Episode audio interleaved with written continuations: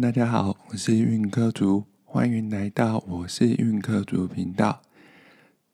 这周要跟大家谈论到的就是本周最夯的一个新闻，然后有关于健身房跟健身教练还有受伤的这个问题。很多人可能会有疑问，就是为什么我请了教练，结果我在运动的时候还是有可能会受伤？那这个问题其实非常的有趣，因为大家都觉得说，如果我自己运动，跟我有请教练来指导我运动，都是有可能受伤的状况底下，那为什么我请的教练反而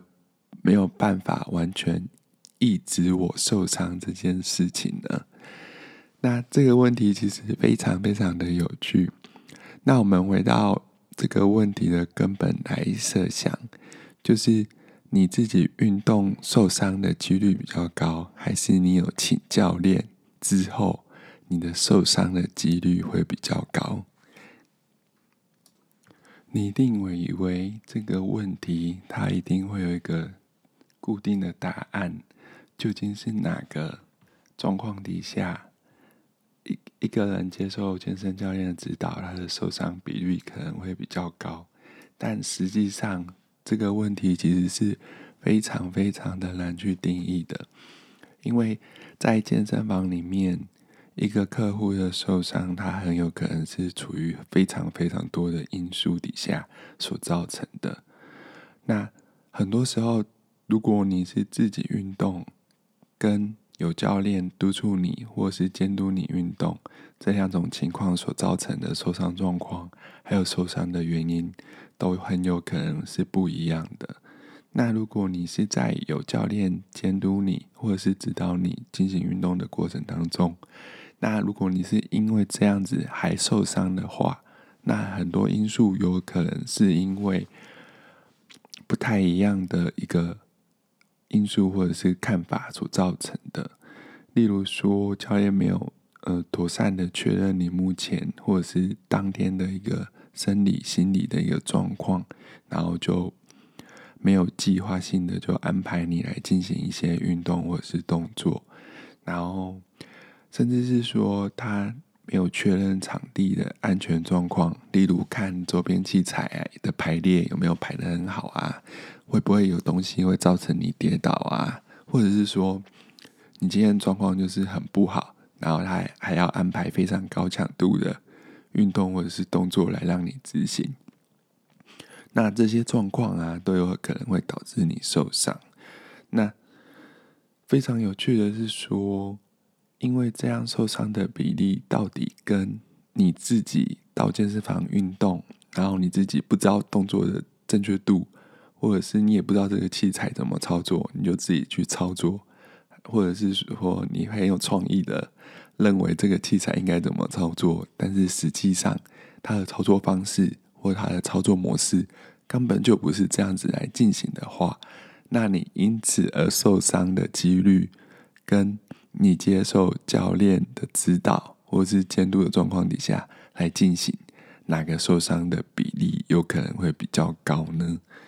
那这个问题其实非常见仁见智，每个人可以从不同的角度或者是不同的啊样态来探讨这个问题。但我个人觉得，如果你在有教练监督的状况底下还受伤，这件事情其实是非常非常正常的，因为受伤呃运动本来就是一个具有风险性的事情。那无论你当天的状况再好，或者是你对这项运动有多熟悉，你都还是有可能会受伤。就算是竞技运动员，他们对于自身状况的了解，或是他们对于运动的了解程度，其实都远高于一般的状况底下，他们也都还是有可能会受伤。那我相信一般人无论怎么样，都还是。不太可能跟竞技选手来进行相匹配，甚至是能力上的一个的的比较。所以，如果你是一般人，如果你自己去运动，我觉得他的受伤的风险或者是比例，其实有可能是比有教练的状况底下还要来得高。那问题就来了，为什么教练的指导底下，你还是有可能会受伤呢？很多时候，你请了教练，但是你还是会受伤的原因是，你没有跟教练沟通好你目前的生理或是心理的状况究竟是怎么样，然后你就想要进行运动。然后教练他也不清楚你的目前的身心理状况，然后他就依照自己的安排来进行对你今天的一个训练，所以这个问题的解答其实没有固定的解答，就是看教练还有你你们之间对于运动这件事的沟通，还有协调，还有妥协的一个状况。因为每个人的身心理状况，它不会是每天都固定的。在这样的情况底下，如果你们就是你跟教练之间并没有妥善的沟通，然后你们对于彼此之间的一个了解，其实没有很深入的状况底下，其实你们都是会因此而受到影响的。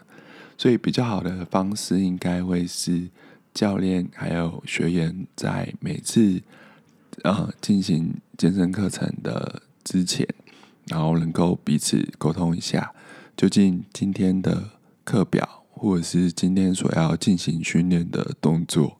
还有时间，还有强度究竟是怎么样，然后再看客户个人本身的一个状况，今天他究竟有什么样的一个状况？例如，有些人他有可能昨天没有睡好，或者是宿醉，或是他昨天。